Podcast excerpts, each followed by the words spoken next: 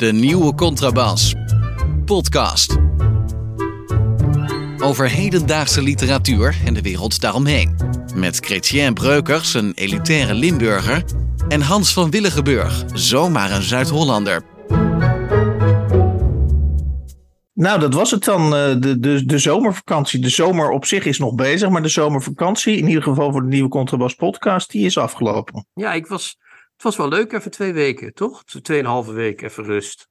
Vond je niet? Daarvoor hadden we ook al rust, hè? Dus, dus, dus het was twee keer rust. Maar eh, aan, jou, aan jouw intonatie te horen, was je ook wel aan die tweede rustpauze toe. Ja, ik was wel, het was natuurlijk een rot jaar met dat been en zo, met die heup. En, dat was op een gegeven Ja, Dus ik, was wel, ik vond het wel lekker. Ik wil even lezen wat ik wilde en zo. En eh, dat is ook wel eens lekker. Ja. oké. Dus het komt er eigenlijk op neer dat je nu weer gedwongen in de, in de dwangbuis van, van de podcast wordt, eh, wordt, wordt eh, afgeleverd. Dat valt wel mee. Maar ik ben ook nog leuk in, ik ben nog in Antwerpen geweest. En ik heb daar voor het eerst op stepjes gereden. Dat was ook heel apart. Van die elektrische stepjes door Ja. Antwerpen. En dat, je voelde je veilig op zo'n step? Nou, redelijk wel, ja, ja, ja. Het ging wel hard soms, moet ik zeggen. Maar dan kreeg je zo straf van die stepjes. Dan als je te hard gaat, dan slaan ze terug. En dan ga je een tijdje in een soort heel langzaam tempo. En dan kun je ineens weer, Oké. kun je ineens weer vooruit. En denk je dat het literair materiaal gaat worden, die stepjes? Ja, Want ik, Nou, die stepjes misschien niet, maar Antwerpen sowieso altijd. eh, ja, Oké. Antwerpen is wel eh, literair materiaal. Eh, met jouw welnemen ga ik eventjes wat, eh, wat dingen eh, doornemen. Ben jij niet weg geweest, Hans? Want je gaat acht keer Ja. per jaar, dus... eh. Ben Nee joh, deze twee nee, weken joh. niet Ik, ben, eh, ik, ben, eh, ik ben hartstikke hard aan het werk. eh, Oh ja, dat is waar ook, eh, ja, voor, ja. Dat ene, voor dat blad, weet je wel, waar jij niet zo enthousiast over bent. Dat, met die, dat blad met... eh je bent collega van Max Pam, zeg maar. Ja. Ja, ja, ja. ja. Heb Dat je, ook, blad. je was ook lekker aan Twitter, hè? Allemaal van die rare politieke dingen. Was je allemaal eh. Daar heb ik ook eens tijd voor gehad. Om dat allemaal eens Ja, maar bij dat te is zo, houden. dat is zo, eh, dat is zo fijn aan deze podcast, is dat we dat allemaal overslaan. Dat, dat, eh, Dat is waar, ja. Maar ik kreeg wel af en toe zoiets van... Hans, Hans, het wordt tijd dat we weer gaan podcasten. Want dit is Oké, ja, nou, misschien, misschien is dat wel zo, hè? Dat, dat zou zo kunnen zijn. Ja. Ehm, eerst even wat chronologisch, even wat met je doornemen. Eh, ik weet niet of die. Oh, je, je hebt het vast eh, opgeslagen, denk ik. Maar ik weet niet of je er verder eh, second thoughts aan hebt gewijd. Martin Walzer is overleden. ja, maar toch wel een grootheid. Vind je niet?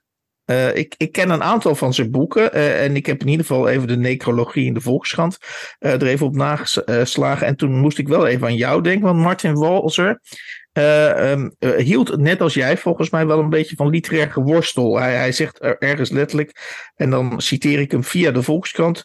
Als het schrijven te makkelijk gaat, te veel in zijn, eh, terwijl als, een schrijver dus te veel in zijn literaire be- zelfbewustzijn zit, heb ik het gevoel alsof zo'n schrijver met pensioen is. Ja, dat is wel heel goed, is dat. Ja, dat, dat, hij, hij, hij, hij maakte natuurlijk, eh, ja, over dat geworstel, daar wil ik even op terugkomen. Dat is, Ja. Hij maakte eh, wisselend, hij maakte boeken die gewoon heel vertellend waren. Zoals dat boek over de dood eines criticus. Hè, dat over Ik wou net zeggen, Marcel Reichranitzky dat was gewoon Ja. vertellen. Maar dat was ook wel een mooi boek. En hij maakte ook eh, boeken die, eh, ja, die zou ik geschreven hebben willen hebben. Zoals Mesmer, over zijn hoofdpersoon Mesmer. Daar had hij Mhm. drie boeken over. Reizen en eh, nou ja, nog drie andere dingen. Die moet ik even uit de kast halen zo. Wacht, dat ga ik nu meteen doen. Gedanken, reizen en momenten. Dat zijn eh, boeken met, eh, zoals je ziet, hele korte stukjes. Zo, dat had ik Ja. zelf. ze- eh, Voor mij een inspiratie geweest voor mijn eigen werk. En een heel mooi boek wat hij op zijn oude dag schreef. Dat gaat ook over een surprise oude man die terugkijkt op zijn leven. 2017. Dat heet Stad etwas oder der letzte Rang. Dat is ook een prachtig boek met allemaal allerlei. ja, hij denkt terug aan zijn leven. Hij, drinkt, hij, hij vertelt over dingen, maar dat Ja. loopt ook alle kanten op. Dus dat waren voor mij wel inspiraties voor mijn eigen werk. Dus in die zin vond ik het overlijden van Martin Wals, hoewel het geen wiegedood was, hè, hij was al ruim, eh, ruim de 90 gepasseerd, Ja, eh, vond ik het wel een, eh, ja, het was wel een gebeurtenis. Ja. Oké, nou, ik, ik wil nog één dingetje over Martin Walser. Of een dingetje, ik denk dingetje, misschien wordt het wel een ding. Ik had natuurlijk laatst een interview met Ar- Arno Grunberg. En die Oh, zei. En die we zei nou weer over Gunberg hebben? Nou ja, goed, maar die zijn een, bij, die een bijzin van. Eh, de betere schrijvers of de beste schrijvers, ik, ik, ik parafraseer hem nu even. eh, die hebben meestal eh, een, een, een, een- ja, ik, ik zei niet het woord avontuurlijk, maar die, die reizen in ieder geval door de wereld. En, of die hebben een onrustig leven, la- laten we het even zo zeggen. En Mar- ik, ik had begrepen dat Martin Walser, dat hij niet bij het bo- van, van, van, van, van geboorte tot dood niet bij het bodemmeer vandaan te slaan is geweest. Nee, dus, dat, dus we kunnen daarvan, daar kunnen we twee conclusies uit trekken. Of, Zeg het Martin, maar. Ma- of Martin Walser was geen groot schrijver. Dat zou kunnen. Of eh, de, de bonmots van eh, Grunberg klinken mooi, maar zijn niet waar. Dat zijn Ja. de twee conclusies die we daaruit kunnen trekken. Ik zou zeggen, ik laat het aan de luisteraar over de, welke Ja, van de twee conclusies. Ik, eh, ik ook, maar ik neig naar de tweede. ik Eh, wil niemand dan- beïnvloeden natuurlijk, Ja. hè? dat begrijp je. Dat nou goed, dan, dan nog een kalenderfeitje. Ehm, dat is dat Cees Notenboom. is die ook die is- dood? Daar heb ik niks van gemerkt. Eh, Nee, die is 90. Die, die is Oh, oh. 90 geworden. Oké. En ik weet niet eh, eh, wat jouw gevoel is, maar het, eh, eh, ehm, eh, hij pruttelt nog wat na. En volgens mij komt er af en toe nog, in dit geval volgens mij bij Koppernik, komt er of ja, nog wat oud werk wat opnieuw wordt heruitgegeven, of er komt misschien zelfs nog wel wat nieuw werk. Maar eh, eh, ehm, ja, notenboom voorbij de 90. Is, denk je dat het nog wat is? Gaat hij ons nog een keer verrassen? Of is dat meer, zijn dat beleefdheidsuitgaven? Ja, ik, ben, ik, ben, eh, ik, ik hink eh, wat notenboom betreft altijd op twee gedachten. Notenboom, Hans, een Ja. anekdo- anekdote, Ja, eh, staat aan het begin van mijn literaire loopbaan. Ik was 26, of nee, nee, ik was 21 in 86 en toen heb ik hem geïnterviewd voor een groot publiek. Oh, jij interviewt ook wel eens iemand, ja? Ja, voor een groot publiek, maar dat had ik nooit moeten doen, want ik kon dat natuurlijk nog helemaal niet, want ik was 21. En ik ging af als een gieter natuurlijk, want Notenboom was toen al zeer eh, geroutineerd. Dus ik eh, werd aan alle kanten eh, voorbijgestoken door de, door de grappige opmerkingen van eh Notenboom. Maar Nou, bij dat, met dat laatste heb je wel een, doe je nu via de podcast wel een inhaalslag. Poging tot een inhaalslag, toch? Maar goed, oké. Ja, ja, je, ja oké, maar ik ben nu ook wat ouder geworden. Ja, ja, dat is waar. Maar, maar dat was dus, ik was toen wel een soort van fan van Notenboom. Ik, vond, ik vind nog steeds rituelen. En De Ridder is gestorven en Philip en de Anderen. Dat zijn toch wel drie echte landmark eh, ro- romans in, het, eh, Mhm. in de Nederlandse literatuur. Maar het hele oeuvre van Notenboom, ik heb altijd heel slecht tegen die gedichten gekund. Die, die ook niet Ja, vaak slecht ook veel met Japanse motieven ook inderdaad. Ja, vaak wat, wat gezegd wordt, werd niet gezegd. En wat niet gezegd wordt, is toch eh, Ja. gesproken. En Het, dat het, soort het, het neigt naar wat holistische, holistische poëzie inderdaad. Ja, Ja, er zitten zeker goeie, goede gedichten tussen. Al die reisverhalen, daar heb ik het ook nooit zo op gehad. Want het is weer tegen de Grunberg-doctrine in, natuurlijk. Hè. Een gro- een groot schrijver dient te reizen. Oké. Eh, maar da- daar had ik het zelf ook niet zo mee. Maar de, ik denk altijd dat Notenboom een soort grote schrijver had kunnen zijn. Eh, dat, dat zoiets. Maar, maar die drie romans, die, zijn mij zeer, eh, die liggen mij zeer na aan het hart nog steeds. Oké, En wat, ja. er, komt, er, komt nu ook, er komen nu dagboeken uit. Daar ben ik wel heel bang voor. Dat lijkt me heel vreselijk.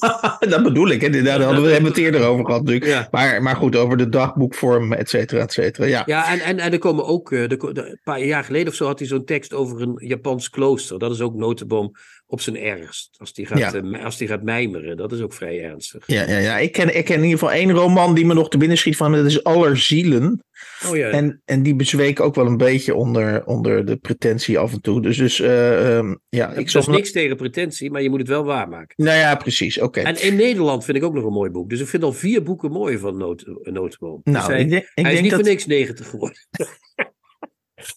Dan eh, is er volgens mij een nieuwe eh, het, eh, roman van Tommy Wieringa in, in of die, Ah. komt- die is in aantocht. En ik heb zelfs al begrepen via de mail dat jij bij de bezige bij deze nieuwe roman hebt aangevraagd. Sterker nog, ik zie nu in beeld dat jij even gaat zoeken wat, wanneer die roman gaat Ja, uitkomen. in september komt hij maar we hebben de PDF al binnen.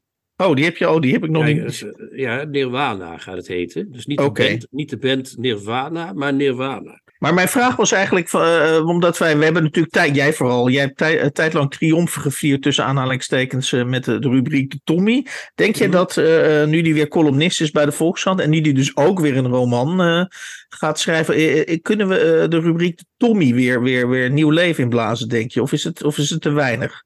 Of, hebben, we het uit, of hebben we het uitgemelkt? Dat kan. Ja, uitgemolken. Maar eh, Wieringa is... eh, de, de roman is 488 bladzijden, Hans. Dus ik denk dat we er drie mooie Tommies uit kunnen puren. Of hoe heet dat? Ja. We kunnen, kunnen destilleren. Ja. Zal, ik, zal ik gewoon even voor onze luisteraars een kleine... eh, eh, een primeur. We, zullen, we doen gewoon de eerste alinea van het boek eens even. ja, doe dat eens, doe dat. Want er staat nergens bij dat er een eh, embargo op ligt. Het verschijnt eh, in september, dus dat is al bijna. De eerste alinea gaat als volgt. En het is lang, dus hou, buckle your seat. eh, hoe heet dat? Buckle, buckle up. Na jaren van onbruik wordt er in de zomer van 1990 bijna elke dag gezwommen in het zwembad tussen de villa en de bosrand. De hittegolf die eind juli begon en tien dagen duurde is voorbij. Het is nog altijd erg warm. Op de bodem van het bad schept, eh, scherpt een jongen opnieuw zijn onderwaterrecord aan. In juni is hij 14 geworden. Het vredeseizoen. Wanneer hij zich buiten adem op de tegelvloer afzet en naar de oppervlakte schiet, is het alsof hij zal sterven. Maar dat is pas over 58 jaar. Op ditzelfde landgoed, in een ander jaargetijde en onder omstandigheden die het best paradoxaal genoemd kunnen worden. Nu leeft hij, de jongen Hugo Adema, en hoe? Happend naar lucht breekt hij door de waterspiegel. Hij zwemt naar de rand en hijst zich erop. Zijn hart dreunt, zijn schouderbladen steken scherp uit wanneer hij bij de badhokken een handdoek rond zijn middel slaat. Hij is mager en zo bruin als een eekhoorn, een en al knoken en huid. Sinds kort kruipt er een potloodstreepje haar vanuit zijn zwembroek naar zijn navel. De vraag is op welke leeftijd sterft die man, Hans? Zeg het eens even uit de oren van. Uh, je, bedoelt, uh, je wil even mijn hoofdrekenvaardigheden. ja. uh, dit is 1990 en hij, hij, hij, hij sterft Nee, nee. achter... Hij, Oh. is ve- hij is 14 in 1990. Dat oh, hij is 14 in en dan 1990. sterft hij 58 jaar later. Ja. Ve- 14 plus 58 volgens mij. Of niet? ja, dat is 72, dus ja. Niet zo heel oud. Het wordt geen Martin Walser, deze man. Dat hebben we al in de gaten. En geen notenboom. Maar eh, vind je het niet weer eh, van een eh, prachtige stilistische bla bla wa wa, of niet? Ik, ja, ik, ik weet het. Ik, ik, ik- je, je, je voelt wel dat hij iets, eh, hè, dat, hier, eh, dat hij weer het groots dit is- opgaat. Ik bedoel, hij houdt het al, al gelijk in het begin. Eén ding is duidelijk, hij houdt het niet klein. Nee, het is net alsof je. Kijk, je hebt, je hebt met klassieke muziek heb je soorten dirigenten. Dit is Von Karajan die hier staat. Ja. Dit is. Tada! Ta, tada. Zo, zoiets, weet je wel. Dit is niet, dit is niet tadam, tada, da, da. Dat is niet een vrolijk Saïd-deuntje. Nee, dit is... eh, Oh, dit dat moet je vaker doen, Kreetje. Gewoon een muziek. Ja, ik ben zelf, zit ik niet zo, zeker niet in mijn eh, klassieke muziek, maar ook niet zo in popmuziek. Maar, maar ik vind het wel een hele treffende, mooie vergelijking. Ja, dat moeten we vaker doen. Dus Eh, we, we- ik denk dat we, nu hebben we al bijna een aflevering van de Tommy gedaan. Maar als ik hem uit heb, als ik het overleef, Ja. dan eh, gaan we er zeker een paar afleveringen uit, eh, uit doen. Yes. Eh, nog twee dingetjes die ik met je wil bespreken. Eén is, ehm, en dat is even een, een, een, een vraag tussen ons als podcastmakers. Luisteren natuurlijk een paar mensen mee, maar dat mag geen naam hebben. Is, Pardon? heb, jij, heb, jij plezier, heb, jij, heb jij plezier in het maken van de podcast, weet je? Ja, het antwoord is ja. Ja, ik zelf ook heel erg. En ik, ik vraag dat omdat ik ehm, een podcast heb beluisterd eh, met eh, Janine Abbring. Tot eh, eh, vorig jaar de, de presentatrice van ehm, Zomergasten. ja. En eh, zij deed een podcast bij, ik dacht, Kunststof eh, of Nooit meer slapen. Daar wil ik vanaf wezen. Als u dat terug wil horen, dan, eh, dan eh, moet u dus even die twee titels even opslaan. En mijn hemel, Janine Abbring. Eh, ze werd achtervolgd door perfectionisme. Eh, ze heeft een paar keer last gehad van een burn-outs. Eh, ik dacht bij mezelf, vind je het nog leuk, Janine Abbring, om überhaupt interviews te maken? Het was zo'n litanie van, van leed dat ik dacht... en misschien is dat heel gemeen van mij. Kijk, wij maken deze podcast natuurlijk met, met de steun van, van, van crowdfunding. Eh, ehm, en naar Janine, Janine Abding gaat dus gewoon belastinggeld en, en, en niet zo'n klein Ah. beetje ook. En- en. Janine- Ja. Niet, niet doen, niet, niet van die populistische vraag. Jawel, jawel, in Nee, dit nee, geval wel. Want ik vind echt dat eh, als, je, als je bij de VPRO mensen mag interviewen. Dan, dan, dan heb ik. Ja, goed, dat is dus. Maar dat gooi ik dus hierbij even de groep. Ik vind het dus belangrijk. En zeker, bij, zeker nu. eh, hoe heet die cabaretier? Theo Maassen dat nu weer overneemt. Neemt die er dus wel heel duidelijk met plezier. eh, die zomergastengesprekken doet. Dat is zo'n enorme opluchting. Eh, ik, ik, zou, ik, ik, ik zou te ver gaan, dat snap ik. Om, om plezier te eisen. Of, of een soort ingevuld formulier eh, terug te verlangen van VPRO-medewerkers dat ze het leuk vinden wat ze doen. Maar mijn, mijn hemel, Janine Abbring gaat wel heel. eh, daar dacht ik van, nou, hou er dan maar mee op. Dan ga ik die schrijven. Geef ik eerlijk toe, ga, dan ga ik die schrijvers wel interviewen. Ja, ik, ben, ik, ik, doe het niet expres, Hans. Maar het lijkt wel alsof we in de oppositie geraakt zijn. Ik voel me zo Den Uil versus Van Acht. Maar ik ben een groot liefhebber van, van twee dingen heb ik inderdaad. Eh, zoals Den Uil nooit had, maar zogenaamd altijd had. Ehm, ik ben op zich een groot liefhebber van, eh, van het uh, oeuvre tot nu toe van Janine Abbering. ik, maar ik moet eerlijk bekennen dat zomergasten gaat aan mij voorbij, dus dat weet ik niet. Ik heb Mhm. wel haar wintergasten gezien. Dat ze dat met die Grayson Perry, met die kunstenaren. Zo, dit, Ja, dit- en er zat een keer Colson Whitehead, die ze, Ja. die ze, waarvan ik dacht, wanneer ga je in godsnaam een keer over die boeken beginnen? Omdat ze eerst eh, wijk voor wijk door New York gingen. Maar daar, gaan die, maar daar gaan die boeken over. Dus dat is op zich wel weer een goede insteek. Ehm, maar ik ben dus op zich wel gek op haar. Maar dat eh, tweede, wat jij zei.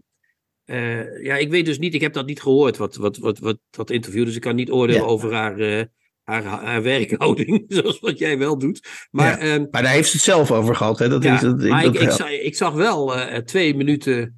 Deze, de, ik, heb, ik kijk niet zo vaak of bijna nooit naar, eh, nou wel eens, naar eh, zomergasten. De laatste jaren steeds minder.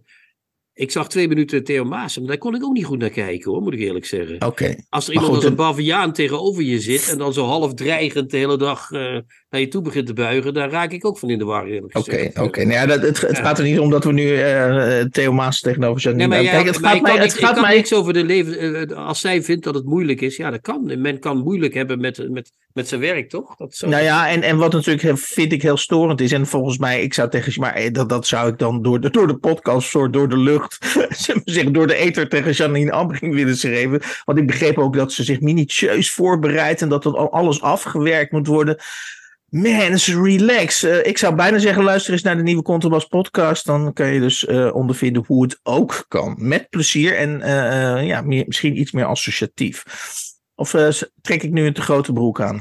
Nou ja, dat, dat, dat weet ik niet. Maar ik, eh, ik, ik, eh, ja, ik kan, ja, nogmaals, ik kan niet oordelen of ik niet gehoord heb. Maar ik zou haar niet graag. Ja, maar je kunt niet zeggen dat zij een goede interviewer is, volgens mij. Maar goed, oké, daar, nee, daar gaan we dus. Maar, daar, maar daar, daar, daar lopen onze meningen nog over uit. Oké, dan tot slot van dit beginblokje. Moeten we even terugkomen op een reactie van Rutger Cornets de Groot. Naar aanleiding van de op Facebook eh, eh, gepresenteerde serie. Verzamel verder alle gedichten van Arjen Duinker. Eh, voor alle mensen die daar niet van op de hoogte zijn, Rutger Cornets de Groot ehm, eh, geeft daarop, eh, publiceert daarop dagelijks op Facebook dus een eh, gedicht van Arjen Duinker. En geeft ook dagelijks op elk gedicht van Arjen Duinker dat op die, eh, gepubliceerd wordt, eh, levert daar een verklarende tekst bij. Nou, dat werkt op zich als fenomeen een beetje mijn lachlust op. Omdat ik denk, nou, al, die bundels gaan gepubliceerd worden. Ik weet niet, ik, schat zo dat dat toch zeker meer dan duizend gedichten zijn. Die daarop, misschien zelfs wel 2000 gedichten die daarop gepubliceerd gaan worden. Dus dat betekent in principe dat Rutger Cornets de Groot 2000 keer een verklarende tekst daarbij gaat schrijven. Dus dat Zes vind- jaar lang, hè? Zes jaar lang al. ja, Ik, eh, dus met andere woorden, dat werkt een beetje op mijn lachspieren. Maar Rutger van, eh, die, die werd daar natuurlijk, of natuurlijk, maar die werd daar boos om dat ik daarom moest lachen. Eh, aangestoken door het feit dat, ik, dat hij vond dat ik een van zijn verklarende teksten niet goed had geïnterpreteerd. Ja, Dus- dat is ook wel doodzonde, Hans. Ja, dat, dat hè? was inderdaad. hè? Je gaat toch niet hier teksten van over gedichten verkeerd interpreteren, Hans? Ja. Waar, zijn, waar zijn we dan mee bezig? Ja, dus, dus hij, eh, hij, viel, hij viel mij eigenlijk aan, en jou misschien indirect ook, op het feit dat wij in deze podcast natuurlijk altijd advocateren voor serieuze kritiek. Eh, en dat doen wij natuurlijk ook. Eh, en nou heeft Rut- Rutger waarschijnlijk het gevoel, nou doe ik dat. en zeg maar met, grote, met groot fanatisme. En dan word ik, dan word ik uitgelachen. Dus daarvoor, voor tussen- dat, voor dat ene aspect, Rutger, bied ik mijn excuus aan. Maar ik meen al te merken, tenminste, ik, ik blijf de serie gewoon volgen, onafhankelijk van de reacties van eh, Rutger Cornets de Groot. Hij noemde me trouwens, dat was wel grappig, hij noemde me onder andere een non-valeur. Eindelijk een Franse naam, Hans. Net zoals Chrétien. Zijn inderdaad van die, van die scheldwoorden, dat, dat vind ik dan wel weer oké, weet je wel, van die oude scheldwoorden die hij dan zeg maar her eh, opgraaft en dan weer eh, in, in, non-valeur. Ja, in, de, in de groep gooit. Maar nogmaals, ik, ik meen te zien dat hij dus de laatste paar dagen of de laatste paar weken al ja, niet meer bij elke tekst van of bij elk prachtig gedicht, want ik vind bijna alle gedichten van Arjen Duinker prachtig, eh, een verklarende tekst leveren. Dus het gaat, het gaat de goede kant op. Ja, ik heb daar research op gedaan, Hans. En eh, gemerkt dat er vakantie is in Huizen de Groot. En ehm, dus ik ben bang dat we binnenkort weer, dat het binnenkort weer losgaat. Maar we mogen het niet verkeerd, dat is waar. We moeten het serieus nemen. Maar bedenk dus, hè, want als het oeuvre van Arjen duizend gedichten telt, zitten we nog zes jaar uh, daaraan vast. ik niet, want ik kijk bijna niet. Maar ehm, dan zou je dus nog zes jaar uitleggen moeten schrijven. Dat lijkt me eerlijk gezegd ook geen ja, en dan, is, dus, en dan is dus de grote vraag: nemen we daar diep ons, hè, in, in het kader van onze podcast, nemen we daar diep ons petje voor af? Of, of werkt het, en dat, zo werkt het althans bij mij, hè, dat je na zo'n 20 of 25 verklarende teksten, dat je denkt: nou, uh, ik weet het wel ongeveer. Ja, ik neem er op zich bij pet voor af, maar ik heb wel ook het gevoel dat iemand uh, bezig is met een baby onder 26 dekbedden te, uh, in te stoppen. Dus ik weet niet zeker of dat allemaal gaat overleven. Ik weet het niet. Tips van de week. Boeken, artikelen of pamfletten die boven het maaiveld uitsteken.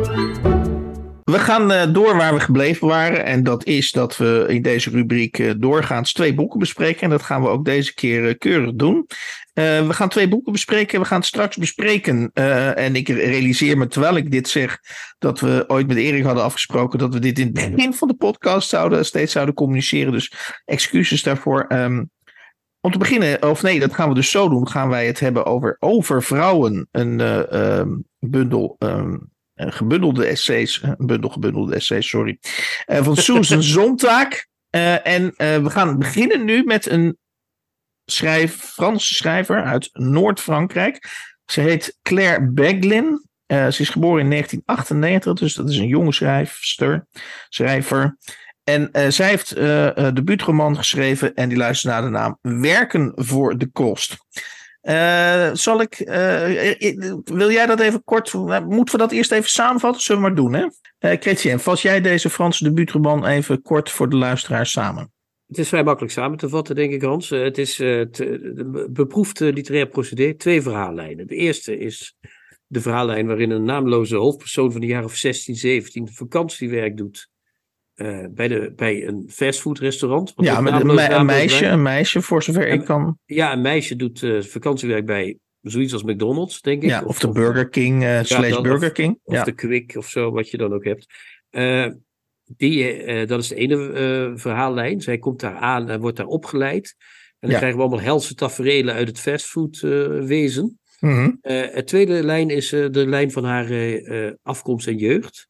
Dan is ze iets jonger en dan gaat ze, vertelt ze over haar vader Jérôme, haar moeder Sylvie en haar broertje Nico, het jongere broertje.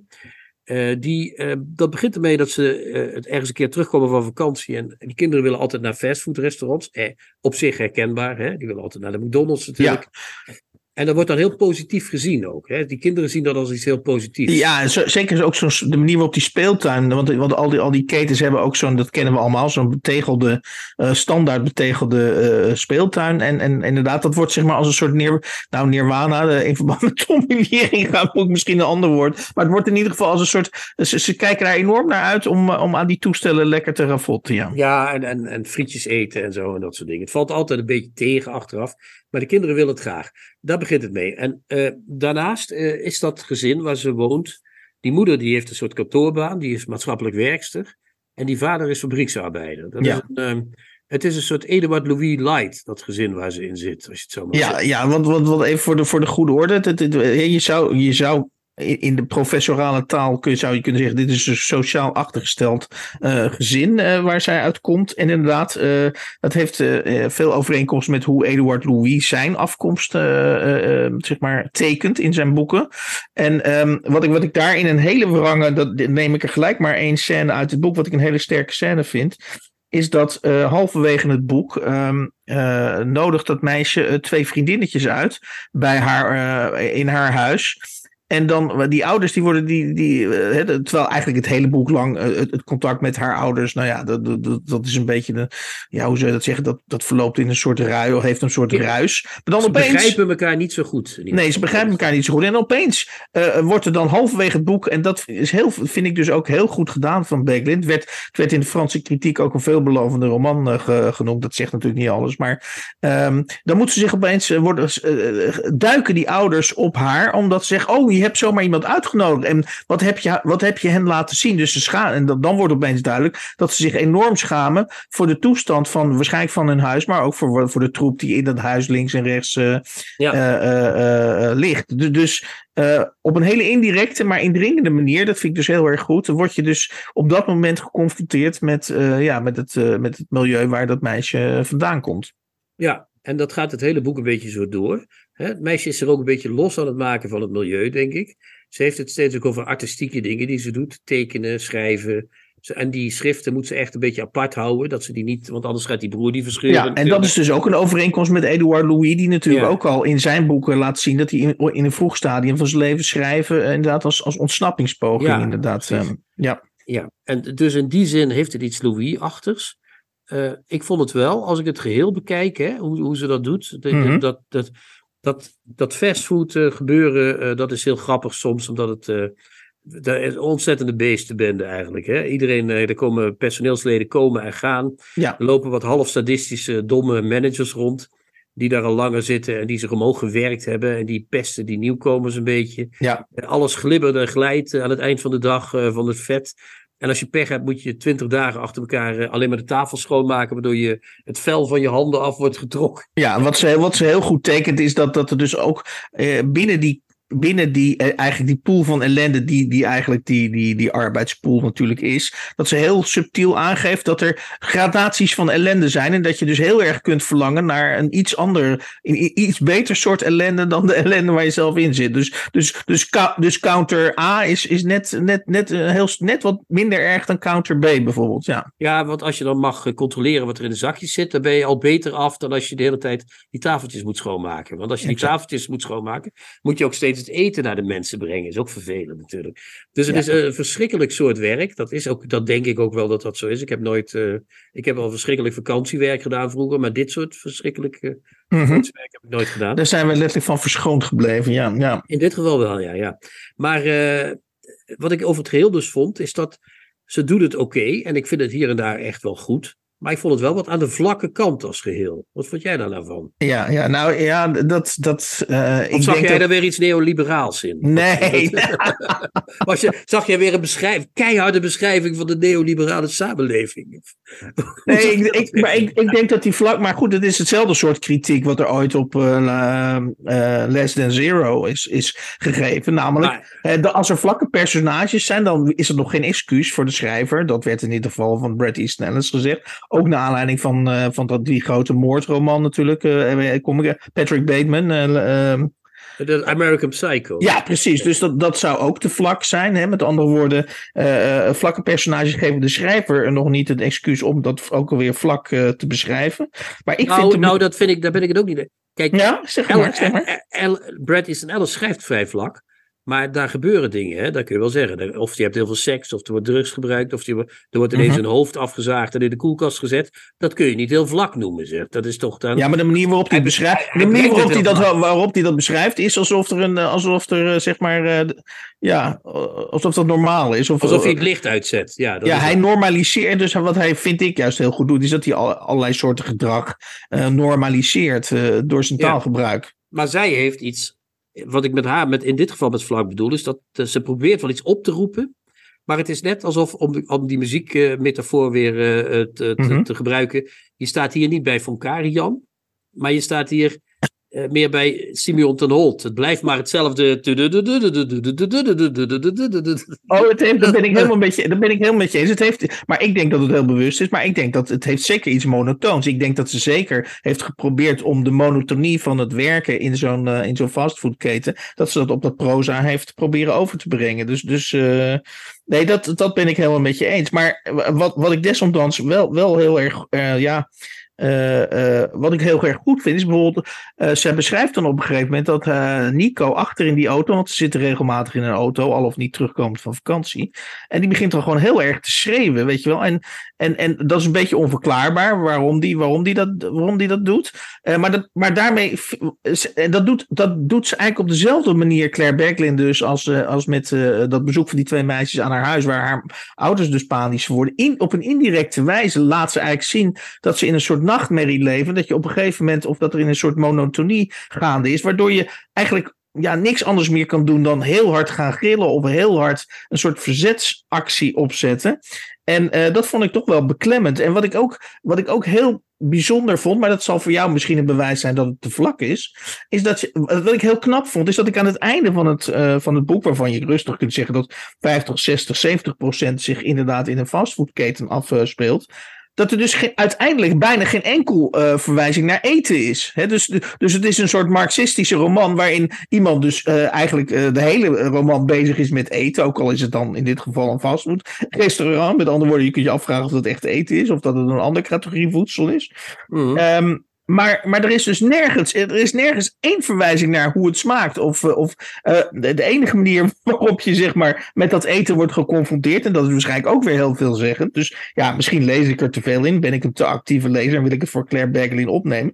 Maar uh, de enige vorm waarin je dat eten wel tegenkomt uh, in, in, in, um, in deze roman is als het uitgepoept is. Of als het is overgebleven. Op, op, de, ja. op, de, op het gemorst is. ja, en, en als de personeelsleden het stiekem in een gangetje heel snel opeten. Ja, ja precies. Dat, dat, mag eigenlijk niet, maar dat doen ze dan stiekem wel. Eh. Ja, ja dus en, en, het is en heel bevreemdend. Hè? Dat is het marxistische van het boek. ja, ja exact. Ja. exact. En dat vind ik dus wel heel goed. En ik, uh, ik zal even. een. ik heb een maar even, je mag het een passage zoeken, maar ik ben het wel met je eens. Ik vind het ook wel een goed boek, daar gaat het niet om. Mm -hmm. Ik vind het echt. maar ik vind het geen stomp in je maag of zo. Zeg maar. Nee, nee oké, dat, dat, dat ben ik dus met ik vind het echt, echt heel. ja, dat is echt een cliché, maar ik vind het veel. Inderdaad, ja, wat erg. Ik, mag, ik moet eigenlijk worden standrechtelijk worden geëxecuteerd voor deze opmerking. Maar ik vind het veelbelovend. Het. wat erg. Oh, ja. Wat, ja. ja. maar goed om maar even wat, die, om even die middelmaat, of die, die grauwe middelmaat, die er inderdaad, en, dat kun je vlakheid noemen, middelmaat, je kunt er alles op plakken. Op pagina 44 beschrijft ze dat, vind ik dus, nou, dat, hè, als ik dan jou eventjes volg, en ik, moet ook, uh, en ik wil ook standrechtelijk geëxecuteerd worden, dan noem ik dat dus nu ook veelbelovend. Uh, op pagina 44 schrijft ze het volgende. We zijn naar dat stadje van 2000 inwoners verhuisd nadat mijn vader er een betere baan had gevonden. Het appartement ligt even dicht bij een eindeloos plat land als bij een drukke verkeersader. Vind ik prachtig beschreven. Ja. Wanneer mijn vader het over zijn vorige baan heeft, zegt hij Besnier of Chardinier zonder verdere toelichting. Daarmee is al wel duidelijk wat er moest worden ontvlucht. Ook heel mooi. We wonen op de tweede verdieping en elke dag wanneer ik het raam van mijn kamer open doe, herinnert die continue stroom van auto's me eraan dat ik in een doorgangsdorp woon en dat ik in de logica van die beweging op een gegeven moment ook vertrek. Nou, en dat, is, en dat is wat dit is steeds echt wel heel, ja, dit, dit is terwijl ik het voorlees, is het nog beter dan ik vond dat het was. Ja, maar dat is ook precies wat het boek doet. Zij is aan het weggaan. Hè. Zij, zij, zij, zij heeft een vader die rotwerk doet. Een moeder die eigenlijk ook niet veel zin heeft in dat maatschappelijk werk. Mm -hmm. En zij, zij, via een rotbaantje is ze zich aan het wegwurmen uit dat dorp. Dus dat, dat is het goede van dit boek. Ik vind trouwens die vaderfiguur, die Jerome, ook heel goed gedaan. Jij niet?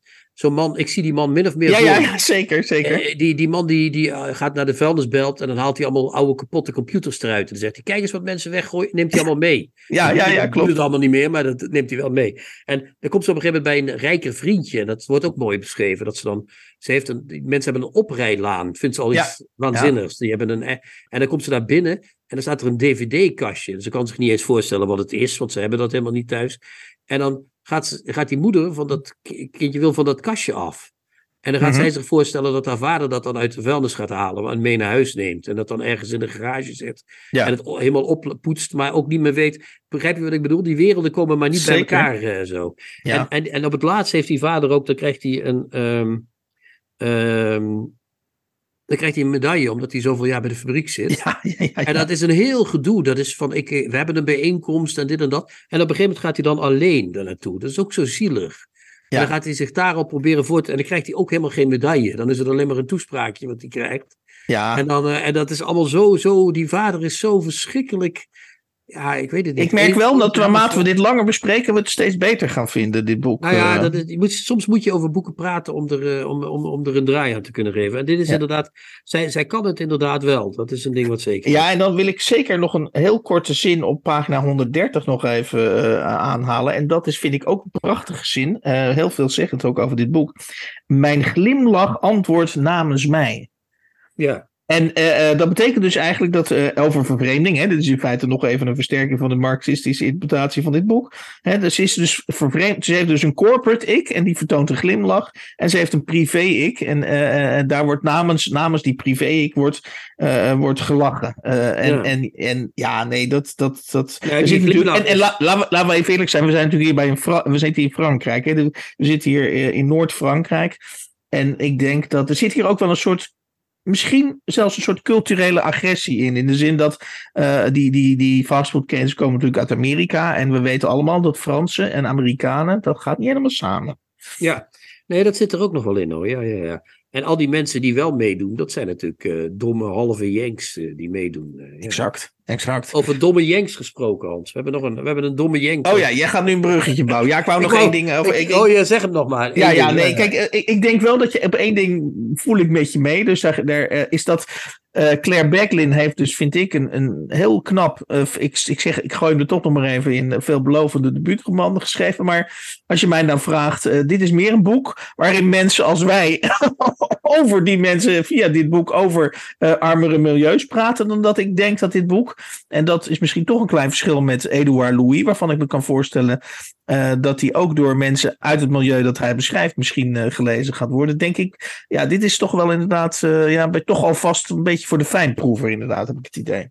Ja, maar zoals al gezegd, ze is jong. Kan er van alles komen. Ja, kan van alles gebeuren nog. Ja. Dat zeggen ook ze ook altijd halverwege een quiz. Hè? Ja. Wat zeggen ze dan? Oh, er kan er van, ja, alles, kan gebeuren. van alles gebeuren. En dan gaat Maarten van Rossum zeggen dat dat niet zo is, meestal. Ja. We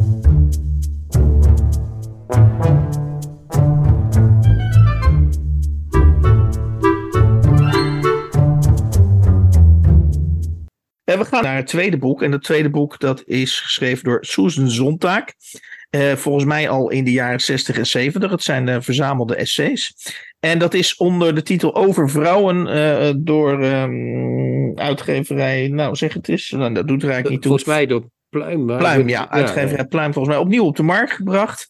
En mijn grote vraag was, want ik, ik weet dat jou, uh, toen, we, toen we samen overeen waren gekomen dat we dit boek uh, zouden gaan lezen en bespreken in deze podcast, jouw eerste reactie was, oh, als ik dat, uh, ik was vroeger een fan van Sontag en als ik, oh, als ik het nu lees, hoop ik niet dat ze al te, al te snel of te diep van de sokkel naar beneden kukelt. Nee, want ja, net als jij heb ik ook bij literatuurwetenschap rondgelopen en daar was natuurlijk in die tijd, hè, we hebben het hier over het midden van de jaren tachtig, einde jaren tachtig, Mm-hmm. Er was Sontag wel nog steeds een halve heilige. Ik weet niet of dat bij jullie in Leiden ook was.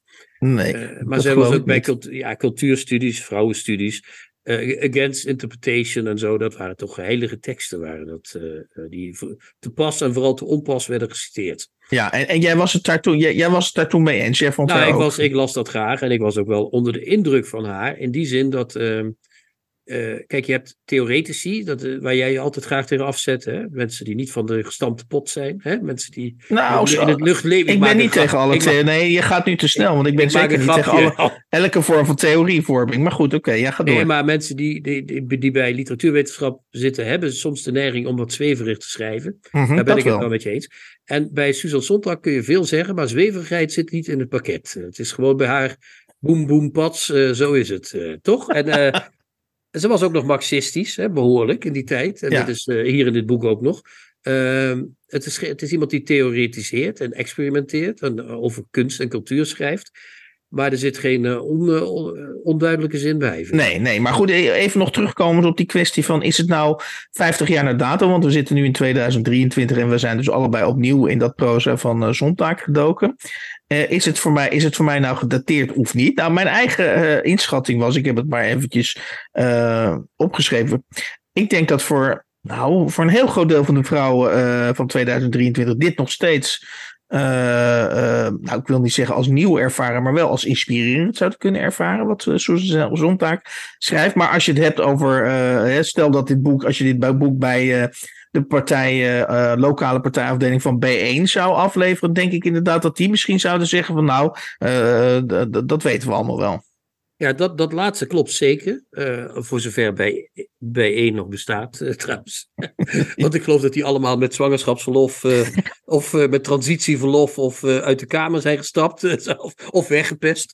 Ehm, maar nou, het valt ook op in de recensies die ik gelezen heb daarvan. Mm -hmm. Dat, dat ehm, veel uh, nieuwe recensenten of jongere recensenten, althans jonger dan wij, en dat ben je al gauw, maar laten we zeggen alles uh, 40 naar beneden, uh, dat die ook vaak zeggen, nou die Sontag was niet zo aardig tegen andere vrouwen. Die was, klopt, niet, ja. was, geen, was geen lievertje tegen, die zei meer van niet mutsen, maar doorwerken. En uh, dat wordt gezien als een Uh, in het parool werd dat zelfs gezien als een uh, verkapt seksistische uh, opmerking. Echt waar, joh? Maken. Ja. Ik heb zelf genoteerd voor, voor het verschijnsel wat jij nu beschrijft, heb ik ongena het woord ongenaakbaar. Ja, heb ik, ja. Dat is ze zeker ook, ja. ja. Dat heeft ze ook heel sterk. En dat maakt mensen natuurlijk ook woedend als een als iemand die verondersteld wordt uh, tot het zwak, wat toen nog in de jaren 60 zeker tot het zwakke geslacht te boren ongenaakbaar doet, dat werd, uh, dat, nou was, ja, dat, dat, dat, dat leverde ergernis op. Natuurlijk. Ja, want er zit, er zit dus in die, in die bundel zitten dus een aantal essays, maar er zit ook een interview in. En wat, wat mij dus heel erg sterk opvalt, is dat ze bij elke vraag die ze in dat interview beantwoordt, gaat ze eerst de vraag nog eens even uitsplitsen. Dus ja. in feite, in feite beleer, dus welke vraag ze ook krijgt, je krijgt altijd les van Susan Zondag, die splitst de vraag dan nog even voor je uit. Of legt hem uit voor je, als ze dat nog even... Ze legt inderdaad de vraag nog even voor je uit en dan komt ze met een antwoord. En uh, ja, ik vind dat... Uh, um, ik vind het ik heb hartverwarmend, vind ik het. Ja, ja, ja nou, het, het, het, woord, ik weet niet of toen al het woord mansplaining uh, bestond, maar... maar dat doet ze wel aan. Ja, in zekere zin doet ze daar zelf aan. Ja. En dan op pagina 98 heb ik het volgende citaat heb ik eventjes uit aangestreept. Uh, Susan Sontag zegt dan: uh, een gebruikelijke manier om de politieke passiviteit van vrouwen te versterken, is zeggen dat ze effectiever en invloedrijker zullen zijn als ze waardig handelen, het decorum niet schenden, als ze charmant blijven. Vrouwen zouden hun minachting moeten tonen voor deze als vriendelijk advies ver vermomde vorm van intimidatie. Vrouwen zullen politiek veel effectiever zijn als ze onbeschoft, fel en naar seksistische normen onaantrekkelijk zijn. Margaret Thatcher, denk ik dan meteen. Want die kreeg natuurlijk precies die kritiek altijd. Hè? Die, was niet, uh, die was niet waardig genoeg. Dat was geen vrouw. Dat was een soort halve keno. Dat was een vent. Ja. Die, had, die, had, een man waar ze overheen liep. Dus dat was waarschijnlijk geen man.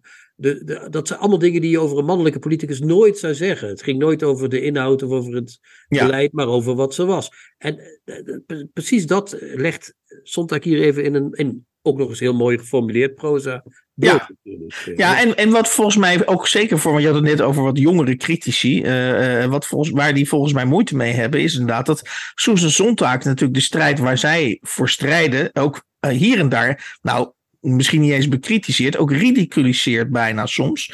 Uh, en dan zegt ze op een gegeven moment, uh, even verderop in die bundel, uh, tegen het einde van de eeuw zullen de meeste reformistische eisen, zoals gelijk loon, in de meeste landen ingewilligd zijn. Uh, nou ja, daar kun je nog over van mening verschillen. Hè? Maar goed, mijn punt is, zegt ze dan, is dat de strijd er dan pas begint. Het inwilligen van deze eisen kan alle onderdrukkende en betuttelende opvattingen die vrouwen tot tweederangs burgers maken, ongemoeid laten. Vrouwen moeten hun woede voelen en leren uiten. Nou, ja, nou. Dat, dan, denk ik, dan denk ik aan de huidige generatie vrouwen.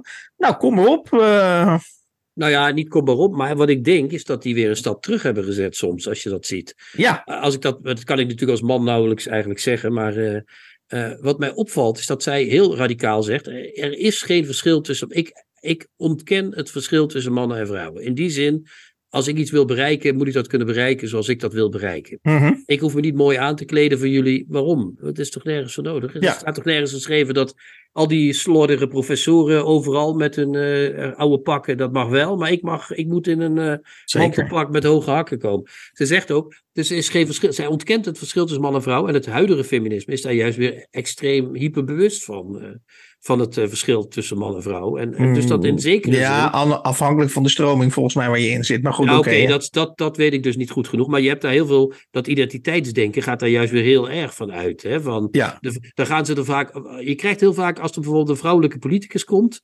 Dan zeggen ze, ja, maar die kan die vrouwelijke waarden in de politiek brengen. Nou, dat Zeker. Zou, Zondag zou dat toch echt uh, even gezegd hebben van... Uh, wat krijgen we nou voor Ja, en ze is helaas te vroeg overleden. Ik geloof in 1993 uit mijn hoofd, weet ik niet. Maar, maar om zich... Uh, want je, je, je leeft nu in de tijd van de, van de genderfluiditeit. Als ik dat, ja, ik ben dus heel benieuwd wat ze daarvan gevonden had. Maar ja, nee, dat, dat kunnen we dus haar niet, haar niet meer vragen. Nee, dat, dat is onmogelijk om daarover te speculeren. Maar wat er vooral mij opvalt door het hele boek heen is haar radicaliteit.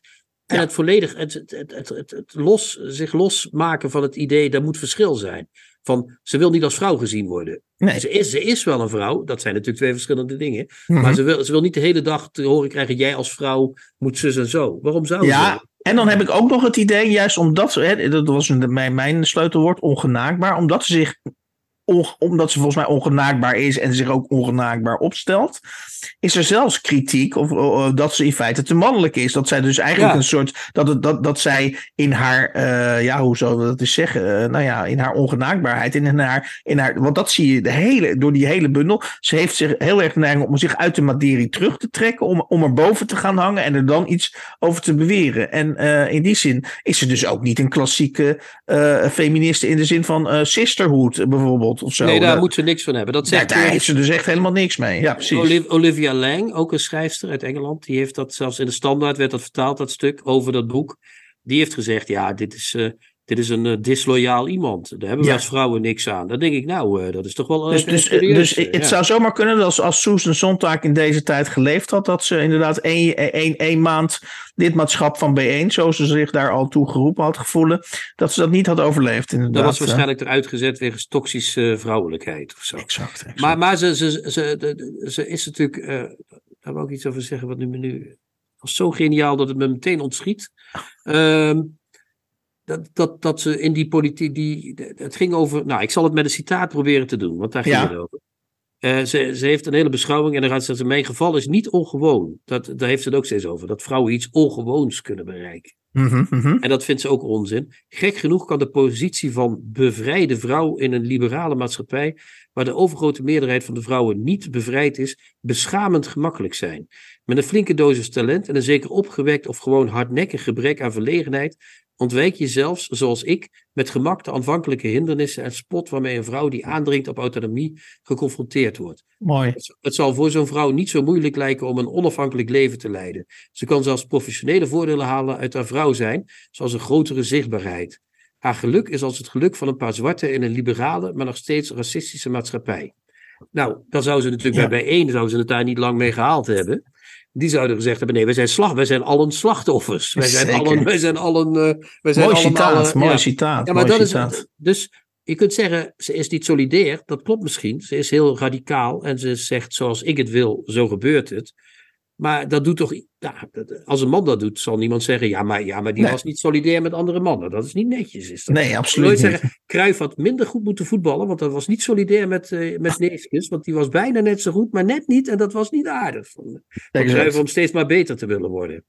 Eh, nou ja, dat was niet zo'n hele goede vergelijking, maar toch zit er iets in. eh. Ja, dus, eh, wat mij betreft is de, tenzij jij nog, een, nog even nog, nog andere details over deze bundel naar, naar boven wilt brengen.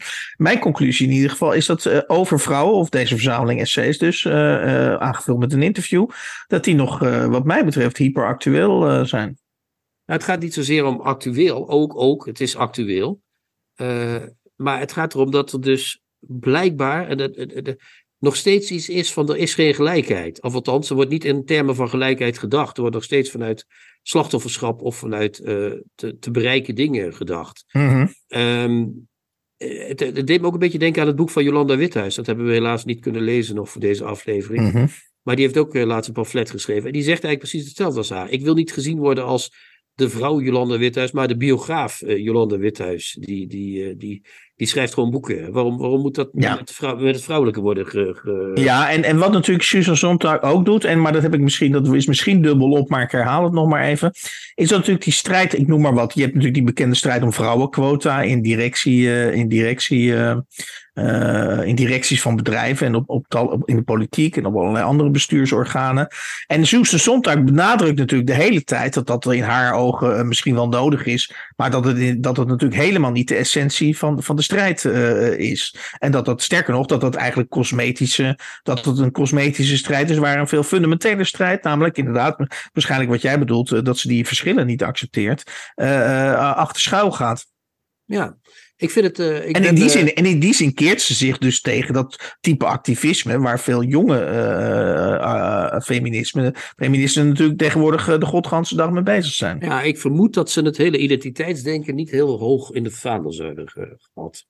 Maar Zou dat is, zomaar kunnen. dat is allemaal speculatie.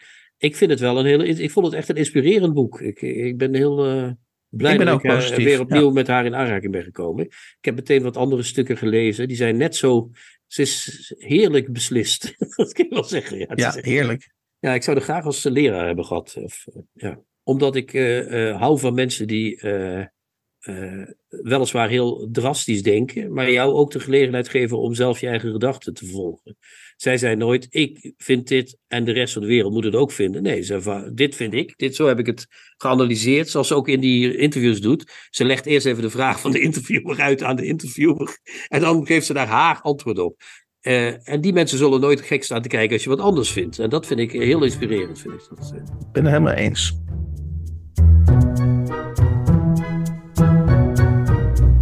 De nieuwe Contrabas. Podcast.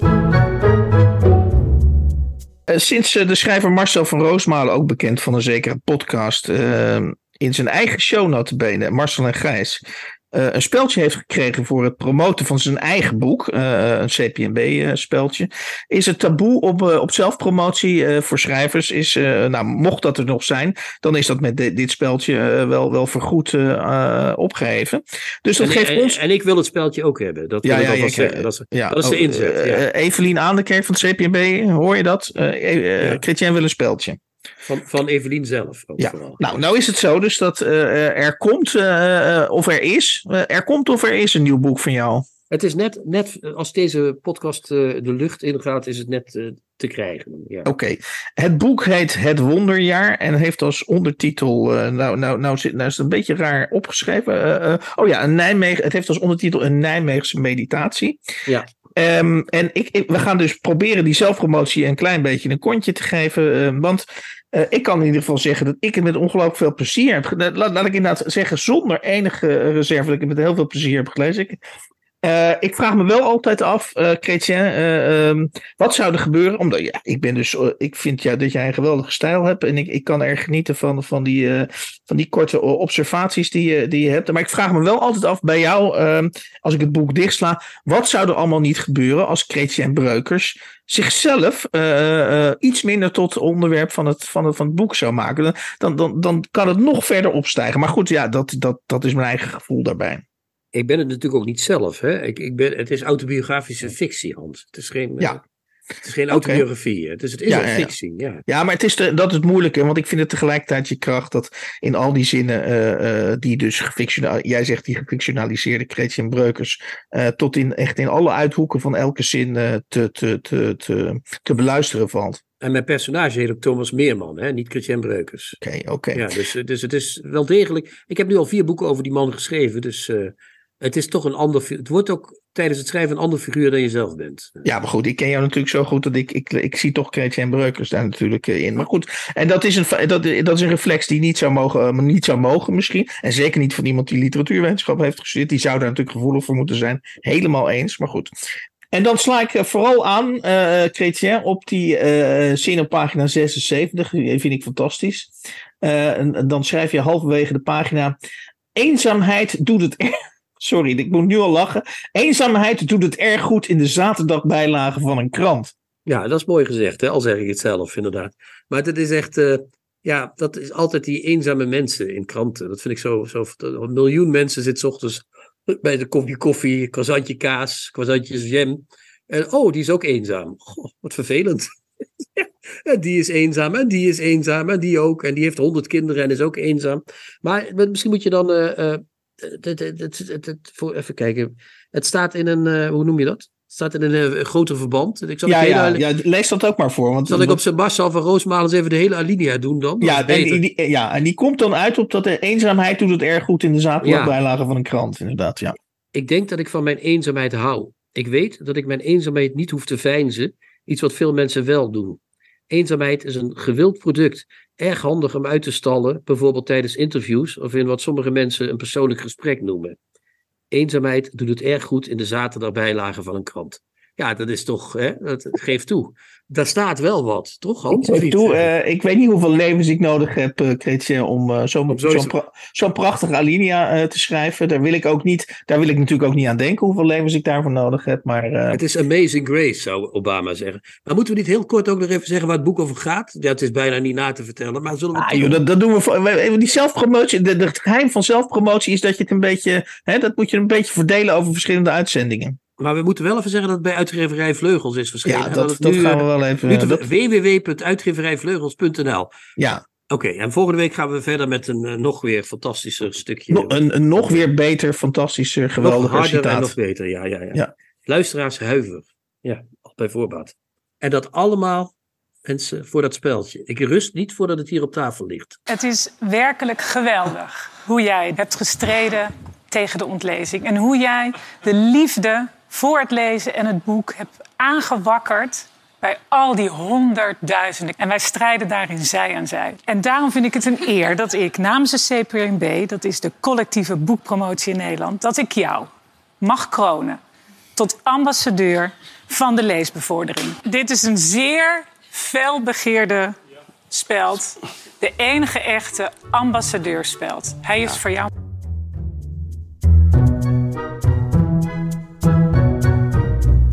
De nieuwe Contrabas. Podcast.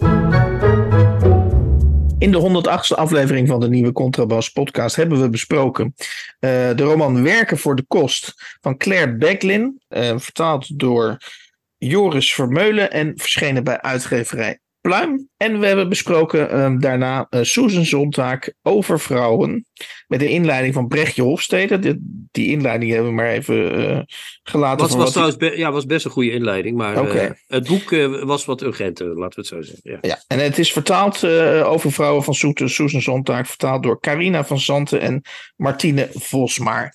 En ook verschenen bij Pluim. eh. Ook verschenen bij Pluim. En dan bespraken we tot, eh, tot slot eh, in het kader van de zelfpromotie, hopelijk leidend tot een CPNB-speldje, eh, de titel of de, de nieuw verschenen roman van ene Kretje en Breukers, Het Wonderjaar, met als ondertitel Een Nijmeegse meditatie verschenen, of gaat verschijnen, of zal verschenen zijn als u deze podcast luistert, bij uitgeverij Vleugels uit Blijswijk, zeg ik er even bij. Ja, dus, koopt allen. En jij had nog een, eh, jij had nog een, een, Ja, we- een lesersinterventie bij. Ja, we hadden een, eh, eh, iemand via Instagram, via onze Instagram-account, zoals dat dan heet.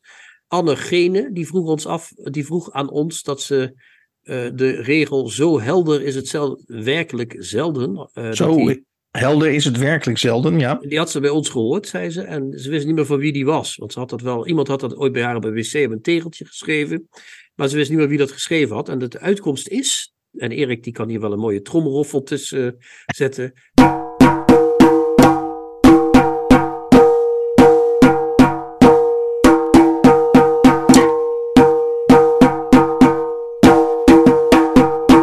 Eh, die regel is geschreven door Gerrit Kouwenaar. Dat is het begin van een gedicht. Zo helder is het werkelijk zelden. En dat is ook in die gelijk het ogenblik terwijl heet die bundel. Is dat verschenen? En eh, ik sluit af, eh Chrétien, want we zijn aan het einde van de 108ste aflevering. Dat ik eh, heel erg blij ben dat ik niet Janine Ambring ben. Dat ik deze podcast dus met heel veel plezier heb gemaakt. En En ik, en ik ben blij dat ik niet Theo Maassen ben. Maar goed, ja, ga verder. luisteraars, bedankt voor het luisteren. En tot de volgende week. Tot nummer 109. Tjoe tjoe. Ciao, ciao. Dag mensen.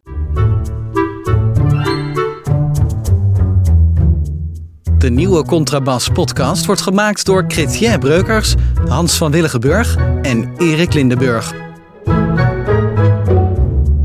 Kijk jij ook elke week uit naar de nieuwe Contrabas podcast? Voeg dan de daad bij het woord en word officieel supporter. Dat kan al vanaf 1 euro per week. Oftewel 52 euro per jaar. Draag je ons een heel warm hart toe, dan kun je ook Golden Supporter worden voor 104 euro. En Platinum Supporter voor 208 euro per jaar. En wat krijg je daarvoor terug? Dan luister je met nog meer plezier naar ons uitgesproken geluid wekelijks over literatuur. En wat je ook geeft, ga naar gofundme.denieuwecontrabas.blog. Nog één keer? gofundme.denieuwecontrabas.blog. Hup, hup, hup. Hup.